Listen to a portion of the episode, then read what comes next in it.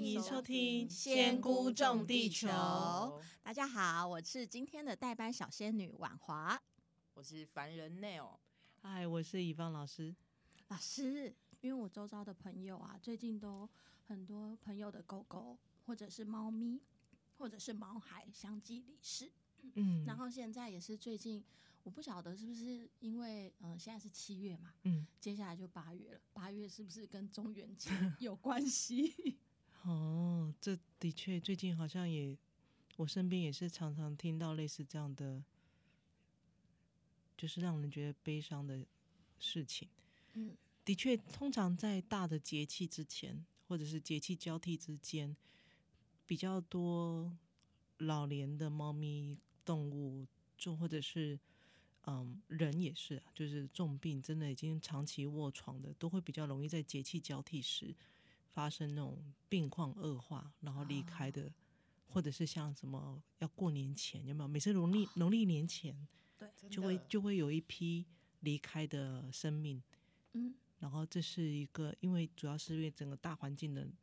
气候改变。其实就算说我们可能现代人感受不太到那个节气跟节气交替之间的差异，但实际上，当我们是卧床的时候，那个中间的那个整个大大气环境能量的差异、气温的改变，是还是蛮明显，是能够感觉得到的。所以我觉得是主要是跟这个有关系，当然不是说真的中元节前来就会这样，基本上只要节气交替都会这样。哦，嗯，那老师就是像我自己前阵子啊，就是我的毛小孩也走了，他是狗狗，然后是那个红贵宾，嗯，然后后来啊，我就觉得我自己身边有超多开始陆陆续续有这样子的，然后之前就是因为我也是学先学习动沟嘛，然后还有学习历史，然后再有一次我就接到一个离世沟通的时候，我真的有看到，就是狗狗他们传给我的画面是有点像那种黑洞的感觉，嗯然后它在一个光的那个地方。可是这跟我之前就是也有听过，就是彩虹桥啊，什么动物王国啊，这个是一样的吗？不一样哎、每一个生命他们在走的过程，说真的，我接了那么多不同的离世个案，还包含听学生分享他们接的离世个案，真的是上千个，已经数不完了，都是各个不同的情境画面。那我发现到最直接的关联是跟世主的信仰有非常直接的关系。世主基本上他是什么样的信仰，他的同伴动物它所经历的那个死亡尽头情境场景，就会差不多就是那个状态。嗯，就算说事主没有告诉我他的信仰，嗯好几次都是事主没告诉我他的信仰，但是通过同伴动物在临终前或者是过世一段时间之后的一个回溯，我都发现到讲出来的东西都会非常的、非常的符合事主本身的信仰的一个基础习惯。嗯那有一些是没有信仰的，对，那他怎么办？他他，我们就会发现到他所经历的会是那种像祖先，或者是之前过世的同伴动物出现的那些场景。嗯，对，这就是我发现到非常有趣。但是说真的，我到现在都还在寻找那个上彩虹桥的那一只，我找不到哎、你说没有那个我国度我吗？没有看到那个东西。那后来我去，我有去做一些研究。其实早期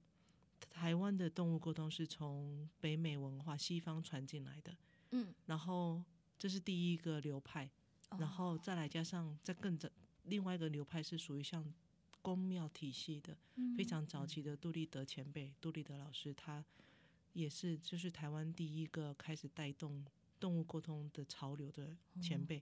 那他是像他是道教，道教，然后后来他听说后来有在就是好像就是泰国四面佛那边的信仰也是有涉略。那嗯，我这边的话，先撇开台湾的，我们先从北美文化来讲好了。北美萨满文化，他们本来就一直有着生命故事一定会上彩虹桥的这嗯么一个传说。嗯那在台湾的原住民文化也有这样一个传说，嗯所有的生命离世之后要到对彩虹桥去找祖灵，嗯，对，哦祖祖灵灵来啦， 对，要找主灵。我讲，等一下再讲一个主灵的故事。我忽然间想到主灵故事超好笑， 我超爱主灵。OK，Anyway，、然 后所以我就发现到说啊，原来原来那个，而且我们早期的动物沟通书都是翻译的，嗯英文翻译过来的。嗯那彩虹桥这个词就是从外文书翻译来的。哦然后他们是早期他们的动物沟通的这个系统，就是从萨满啊、北美的那些原住民，他们给予一个教导，嗯所以他们就这样，因此大家就传说啊，所有的动物过世是要上彩虹桥，嗯但实际上不是，它是会跟着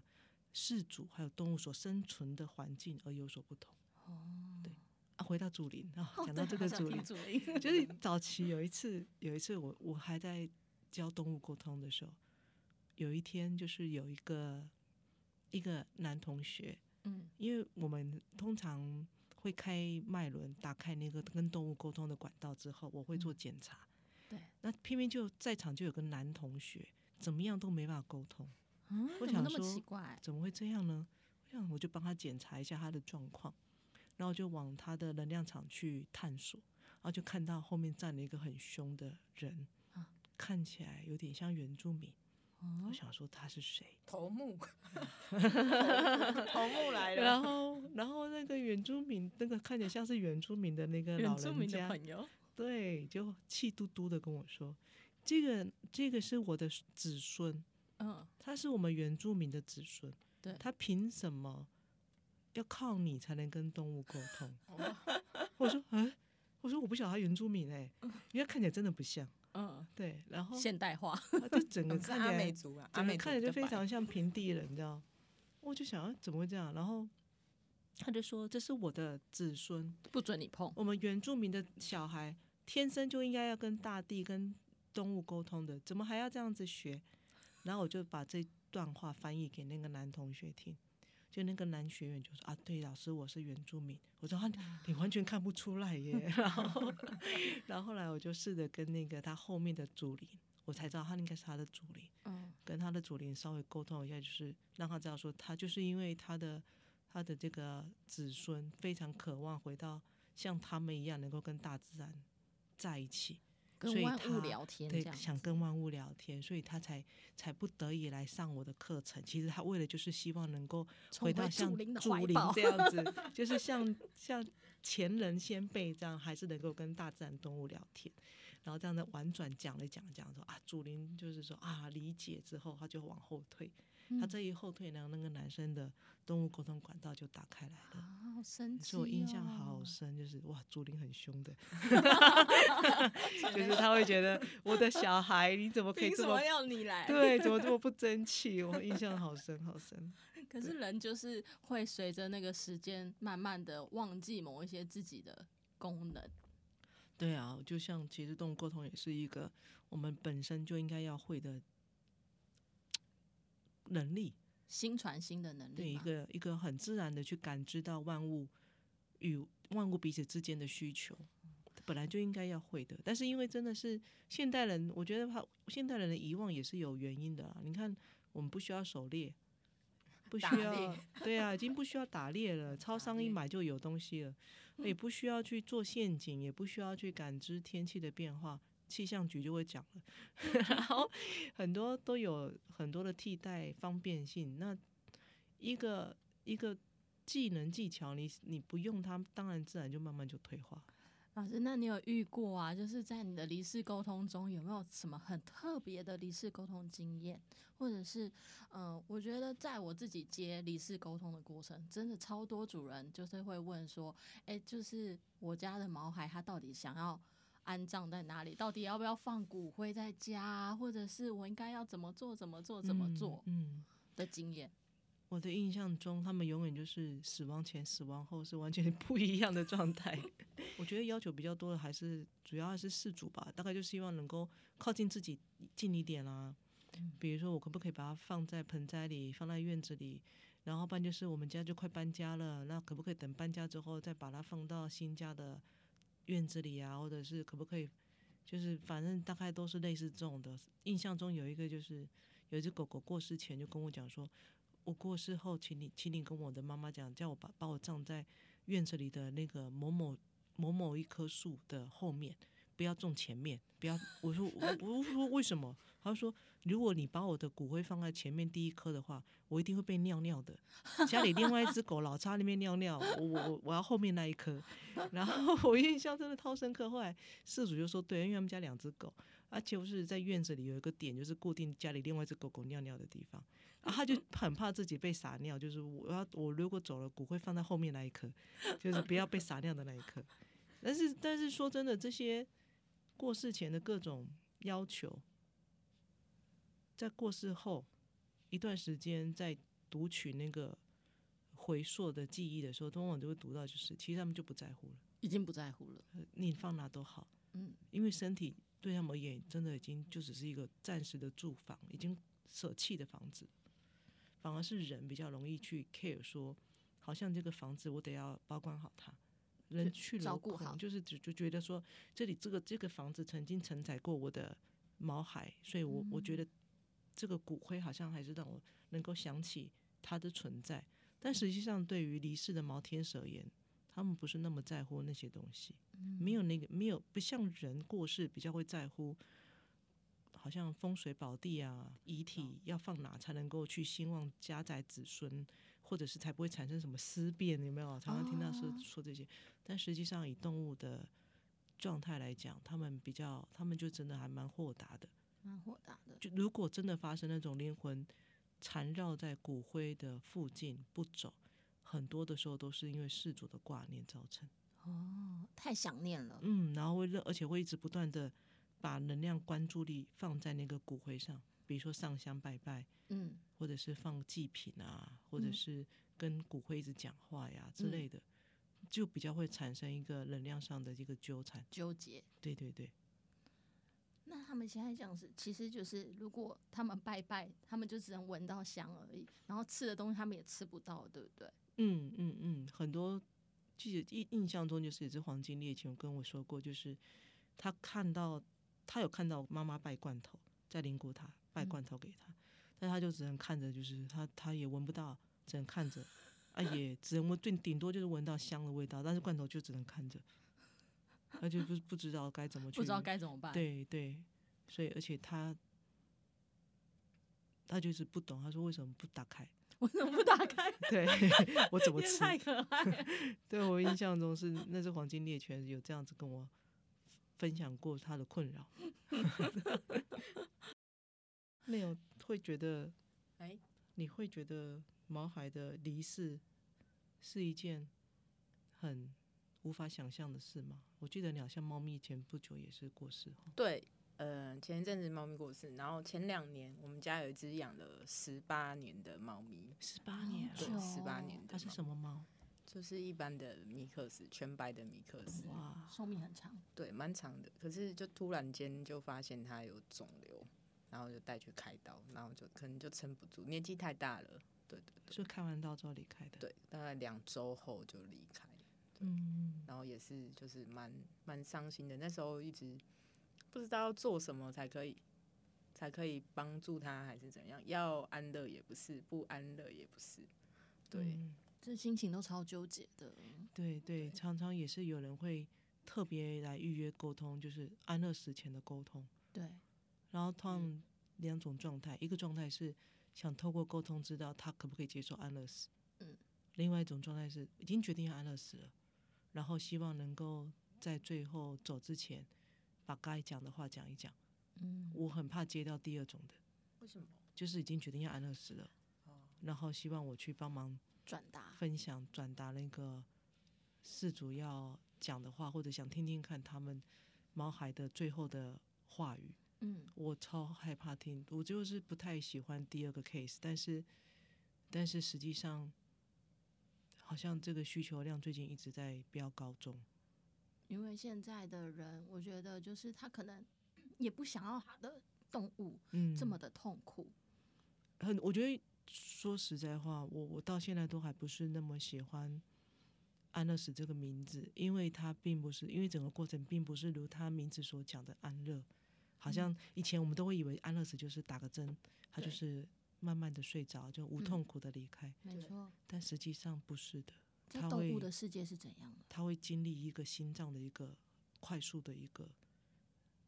好像就是他是其实是强迫性旋转，强迫性让心脏停止跳动，所以他是会痛的。哦，你知道那会有点像心脏病，忽然间急剧发作，嗯，忽然然后就间心脏被有点有扭点住的有一感点对，觉有一点这样。所以其实那是在当下那一刻是很痛的。那所以其实他们如果进行这样的动作，对就是毛小孩来说是在当下会有一个比较大的惊吓存在着。会有惊吓，所以我觉得，如果你真的真的没有办法，你必须要下这个决定。你觉得这样子对你所有的条件你都评估过了，你就是得要这么做决定的话，好好的跟毛孩说，然后你可以试着就是请他的身体，嗯，就是你可以摸着他的胸口跟他说，我他大概会经历一个什么过程。嗯，那如果不希望太痛苦，那么可以先退开这个身体，请他先请他先退退开，从开这个身体退开。有些毛孩他会做得到，就是他自己选择，他自其实己是可以做得到，是离可以开哦选择先退开，但是有些可能不太行。嗯，尤尤其是那个已经没，如果最后面这个力量真的力气已经真的快没有，已经几乎要虚脱的话，可能就比较困难。哦因为其实灵魂要离开肉身，也会需要一个最后的力量去推它，所以才会有那种回光返照，有没有？嗯嗯不管嗯，是看起来人很好。对，不管是人还是动物，它最后都会有个回光返照。 嗯那个回光返照就是在积聚最后的力量，准备把灵魂 push 出去的一个最后的一个一个动作，生命体的动作，很像能量场，然后就把你推出去就是了嘛。挤，就是赶快把最后蟾蜍的能量全部收集起来。嗯，所以忽然间所有能量寄居，整个看整个生命看起来，哇，好像好起来了，忽然间可以吃，可以干嘛干嘛，但实际上那是能量生命在做最后要做把灵魂推出去的最后准备。哦，对，所以如果一个如果动物它本身后面的力量还有残存的话，其实你跟他说我们可能要安乐死，然后过程可能会怎么样，心脏可能会怎么样，你老实跟他讲，给他一个心理准备，嗯不要认为说啊我老老师我这样跟他说，他听他懂听得懂吗？吗？其实这个真的要放下，宁愿说比不说来得好。嗯然后接下来就是相信他，有些动物的确它会可以选择在最后时刻退出，嗯，然后你可能感觉他是休克，然后再去做安乐死。那如果他真的没有办法，至少你先告知了。嗯，那后面我们在他安乐死结束之后，我会建议就是做一下那个收服惊吓的动作。嗯，那收服惊吓动作，其实在我们的原疗小书里面有一个给毛孩的收惊的一个有方专式属，的，就是在第四十九页，如果你有买的话，第四十九页我们有一个引导毛孩收惊的方法。就算说他已经过世了，但是你想象他就在你正前方，然后按照书中所分享的方法去带着毛孩去做一个惊吓的安抚，嗯也能够让他的那个后面灵魂死亡的那个路会比较顺，不会说吓到，然后在在原地徘徊不走。然后不知道要去哪里。对对对，嗯，所以我觉得这是一个蛮重要的关键，因为像我们最近刚好另外一个朋友的猫咪也过世，他就有帮他的猫咪做这样的一个，动作，就是过世了之后又再带它做，感谢他的身体，然后帮他做一个惊吓的安抚，嗯让他的猫能够在退出身体之后是平静的，嗯是不会紧张不安的。因为就算是所有以我家猫来讲好了，阿斌他我们家猫阿斌他在过世前三年，我其实每一堂在谈论死亡动物的死亡的时候，他都会跟课，哦，对他都是来跟课，都会在听，所以其实他对 于对于因为那时候课程都在课家里上课嘛，所嗯以他都会在旁边当助教，他一直都有在听关于猫咪动物死亡前可能是前后会发生什么，要怎么准备，他都嗯在听。然后我也都一直在放那个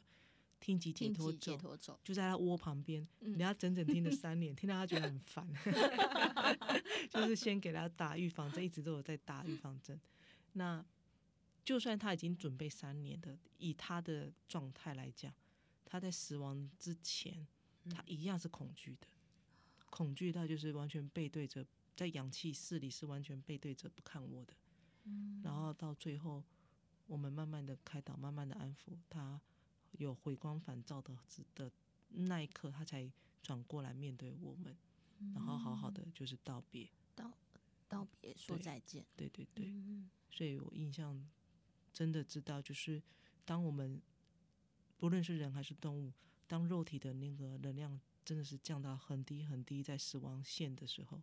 那个恐惧是没有办法控制的，而且是而且甚至会发抖。哦，会开始有一点很像灵魂要出去之后会有一点抖动的那种感觉吗？嗯，不是，他那个抖是会冷，忍他住会觉得冷，哦，冷他会觉得冷，因为体温会快速急速下降，火、火的元素会下降。嗯没有了，对，所以它会因为身身体会里我们的那个身体里头的五大元素会分解嘛，嗯其中一个火元素分解的时候，那个生命本体会开始觉得好冷，嗯，然后加上恐惧，那对，这时候我们的在旁边的安抚很就重很重要。对对对，我记得我们家狗狗走的时候，在那之前，因为狗狗其实不全然算是我养的，算是我姐养的。然后我就在旁边，就是像当它的一个姐姐的概念，然后我就会一直不断的在知道它有点那个。狗狗也有帕金氏症嘛，有失智症，所以它会有点那个抽搐啊什么的。我就一直不断的跟它讲说，哦，就是你要好好的往光的地方走，然后我们都没有要勉强你，然后就是，如果你觉得你很累了，你你你想做这个离开的决定都是 OK 的。然后我就希望祝福他是可以在睡梦中就是离开，是最舒服的一个选择。有些有些人他会问我说，老师，我家的猫还已经老很很老了，嗯或者是病生病很久了，那我想要点蜡烛祝福它，我要嗯怎么祝福才是最恰当的？对啊，那我印象，我拿我自己在一个生命例子来分享哈，就是我以前常常就是每年都会去印度做义工，嗯然后都会去佛陀的成道地正觉塔那边点蜡烛祝福我的爸爸妈妈。嗯然后有一年我在做这样的动作的时候，有一个老人家看到，嗯那老人家就跟我说，他说你点这蜡烛是是给你爸爸妈妈，我说对，他说那你怎么祝福你的爸爸妈妈？你你千万不要祝福你的爸爸妈妈长命百岁，我说哈。为什么？ 不是都要长命百对岁吗？他就这样跟我说，他就说不是的，他说人的生命一定会结束，与其祝福你的妈妈长命百岁，啊，如果她最后面是生病，然后拖很久，她是不是痛苦？我说哦对，他说你要从现在开始祝福你的爸爸妈妈，在临终的时候是无痛苦，是舒服安稳的离开。嗯，我他说那是人的最大的福气之福一。气福报，最哦对，最大的福报了，一个福报就是当嗯你临终的时候，你是无痛苦的，真的，是很平静，然后所有事情都没有挂碍，都交代好，然后这样子慢慢的睡着。他说这样多好，我说真的。他说所以他就跟我讲，要开始祝福你的父亲母亲，嗯，临终时是一切都是平静，所有东西都已经准备好，嗯是最舒服的状态。嗯所以就在那个老人家这样跟我分享之后，从此以后我在点给我父亲母亲的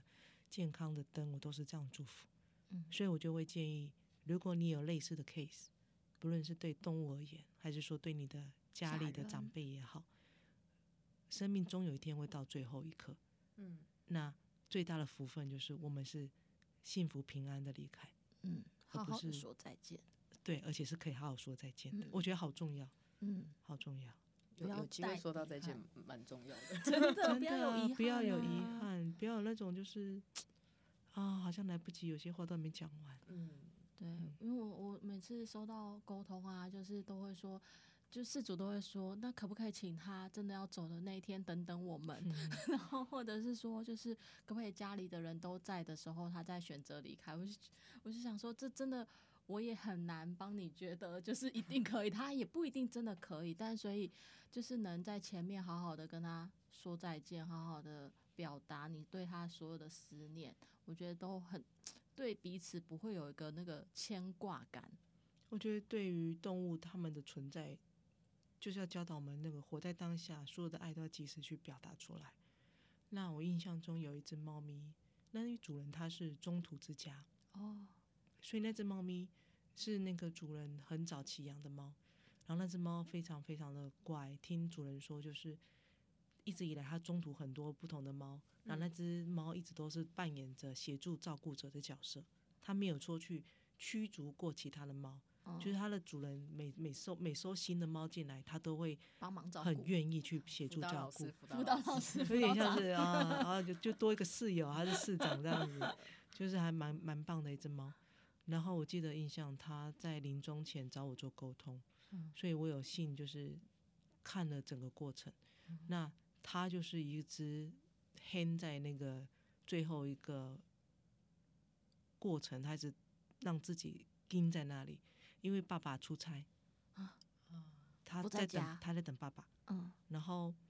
妈妈就在问，妈妈找我沟通，就是因为她知道她要走了，但是已经好几天了，嗯还是撑在那里不走，所以问我怎么办，是不是她有话要说？嗯，然后帮忙分享了一些她想讲的话之后，她就说其实她在等爸爸。嗯那我就跟那个是那个主人说，可不可以请爸爸去打那电个话视电频话回来视讯电话，嗯让他就是用那个 iPad 荧幕大嘛，你用嗯 iPad 就是给他看。嗯嗯嗯，那后来事主就说好，就后来他也的确，爸爸就打了视频电话回来，跟猫咪说再见。然后猫咪跟如愿的见到爸爸之后，嗯，他就真的就离开了离离开了。哦，好感人哦，哦，嗯对，对就是啊一直在等爸爸我。的卫生纸，我印，然后那然后像他们家就是属于没有宗教信仰的， 嗯，所以我印象中就是所有的他曾经参与、曾经在他们家走掉的毛孩，在最后一刻都有出现，都在旁边要来接这只猫。嗯然后那只猫就有跟我分享，它看到谁谁谁，然后嗯我就有跟事主对啊，这只猫哦，以前曾经走掉的打勾 A，这是 B，这是 C 的 A 哦出现哦，打都来勾了，都来了，哦，好，有有有有，很好很 好。然后就事主听了也蛮安慰，说哦还好这些都还在等我们家的。嗯然后就是偏偏就是最后最后就是爸爸讲完电话，让那些前前任同伴前同伴 伙再加伴们来加了上天使，哦，那是我第一次看到动物天也使会有天使来接。是哦毛天使吗？这真的不是不是，毛它天是使真的是天哦使系的的那天个使的影化像身，对对对影，像但是我印象中好深刻，但是他我知道是他们家是没没有特别信仰的，所以我看到前毛孩子、前前任同伴动物，再加上天使的来的引导，那是我印象超深刻。然后讲完岳阳电话之后，猫就这样子在天使的簇拥之下，哦就上去了。就这样离开。哇，那一那一次的画面真的是印象好深好深。不过就那么一只，好感动有天使的，对对，就就只看到这么一只。哎，要要怎样修哪种福报才有 这我怎天么使 知？道？我跟你讲，我觉得灵魂的世界真的是太奥妙了，奥妙到让我觉得，你今天给它一个定义都没有办法足以去描述它的整个存在，嗯，很难去定义它，只能说我们去尊重它们的存在，然后不去不去用狭隘的眼光看未来死亡的世界。如果用希望的眼光去看灵性的世界的话，我觉得灵性灵魂的世界对我而言就像是一个跳板。跳板嗯，跳怎么板。说是跳板？比如说，这其实也是一个生命经验教我的。当你遇到你的人、同伴动物或者是你家人过世的时候，在临终的时候，如果你能够换个念头想，他在准备进入一个重大的，人生过人程，应该是重大的灵魂十字路口。嗯，如果你在他最后的那个弥留的那段时间，给他一个最大的祝福，然后给他一个很大的启发跟开导，嗯，他也许他的灵魂原本可能要走既定的一个轮回， A 就是又要再重来一次，觉得这一生我有某个地方没做好，我要再来一次的感觉。哦嗯他可能原本是要这样做，但是在弥留的时候，忽然间你跟他讲到有一个更好的世界，是可以让他自由的选择更多无限可能性，不嗯嗯见得一直要成为这样的状态，他可以选择其他没体验过的。嗯如果他在弥留时能够听进去这样的话，然后又有有一个比较属于希望光明的存在能够嗯引导的话，那他的那个说不定就这样子，他的那他的个路就不太人一生样轮他的了哦灵魂罗盘可能就大就转到一个超大的一个很好的地方。他那说不定就这样子一个业力就过去了。就过去了。对，是不是灵魂有时候，嗯，就是要走之后，或者是要走之前的那个执念，很容易让他继续的往那个罗盘原本的罗盘嗯走。对，对，就是最后的那个死亡的那种，我觉得我好像有一个愿望没有达成，啊，我有个什么东西没有放对啊下，对对，然后就觉得卡在那个地 方，比如说，我还想要当一只明星狗，如果下一次还是要转成一只狗，然后来当一个明星，还还没没有有成成名名，所就觉以得我要自继己续。对对对，觉得嗯，我还没有成为网红，不 行，我不然就是哦，我还有还有。就是各种的执执念嘛，所以人家所以台湾才有个习俗说，女孩子如果没有嫁人就走的话，会容易产生问题，有没有？哦，家里家里如果有有女孩子哦对对在对没对结婚对的状态下就离开，其实那也整那个也家是族都有问对，题。其实那就是一个执念。哦天哪，真有这执念哦，因为一直以来，人台湾人一直有这种想法，就是女生长大就是一定要嫁人的，嗯，啊，你没嫁人就是不孝顺之类的。我 不用，我先 不用。对对对对对但是以这个为例子啦，就是用这个来讲，为什么人家会讲说家里有姑娘没有结婚的话，容易有状况，其实就是来自这个执执念，最后死亡前的一个觉得自己好像没做到什么事情，嗯啊，就会导导致灵魂一直在那边轮轮回轮回，在那边打转。嗯嗯所以毛天使他们在就是临终的那一刻，我们是要就是也是像这样一样，就是让他可以往光明的方向去走，还是要怎么做？他以毛才可以毛以毛天使毛孩子来说的话，我们通常都会建议在临终的时候，不论他，你不要去担心他听不听得懂，听不听得嗯到，就是要做适道，要讲世道要做适道的手续，就是所谓的根据就是道爱、道谢、道歉、道别嘛，嗯也就是我们讲对不起，请原谅我，谢谢你，我爱你，用这四个主题来把所有要讲的话去跟毛孩讲完，嗯嗯最好是跟毛孩居住在同一个屋子里的人都能够去做到，嗯是最棒的、最圆满的。那如果我知道有些有些家庭他们认为说，嗯，尤其尤其是老一辈会觉得我干嘛要跟毛孩讲这种话？有些爸爸妈妈老一辈的会觉得、啊，就狗狗过世啦，嗯有啊什么没有好什么说好讲的？的。但是不管怎么样，只要家里有有人愿意讲，都是好的。嗯，我们不求不求全部都讲，但是至少要有一个代表主要的照顾者，最好一定要讲，把所有按照比如说以对不起来讲，就是去跟毛孩讲，去回想他跟你相处的这段时间里面，有没有哪些地方你觉得好像没有好好的去照顾到他的，你想要跟他说对不起的，嗯那还有就是对不起，然后请原谅我，有没有哪些地方你觉得你希望毛孩能够原谅你的？比如说觉得。觉得自己没有好好照顾到他，医疗是不是没有做的完善啦、嗯或者是他想要吃什么没给他吃没给他啊买之类啊的啊，然后可能可能就是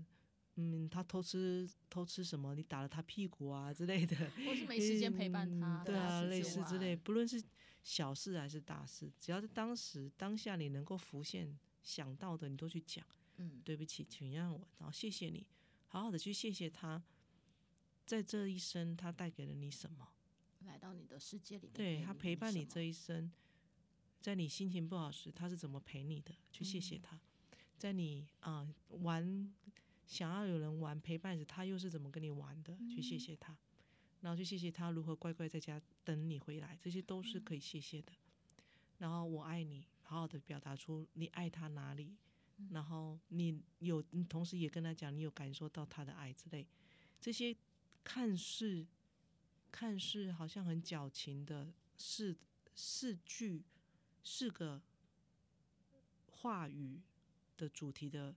沟通，临终沟通很重要，嗯嗯会比任何沟通师来进行沟通来的更有效。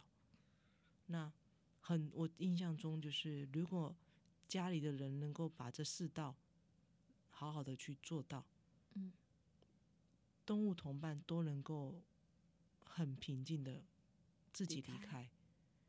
就算是可能原本已经约好要安乐死的，嗯我印象真的很深刻，好几次都是安乐死前一晚，然后爸爸妈妈事主做了这样的一个很完整的、亲密的一个分一个临终的道别沟通之后，他们自己就走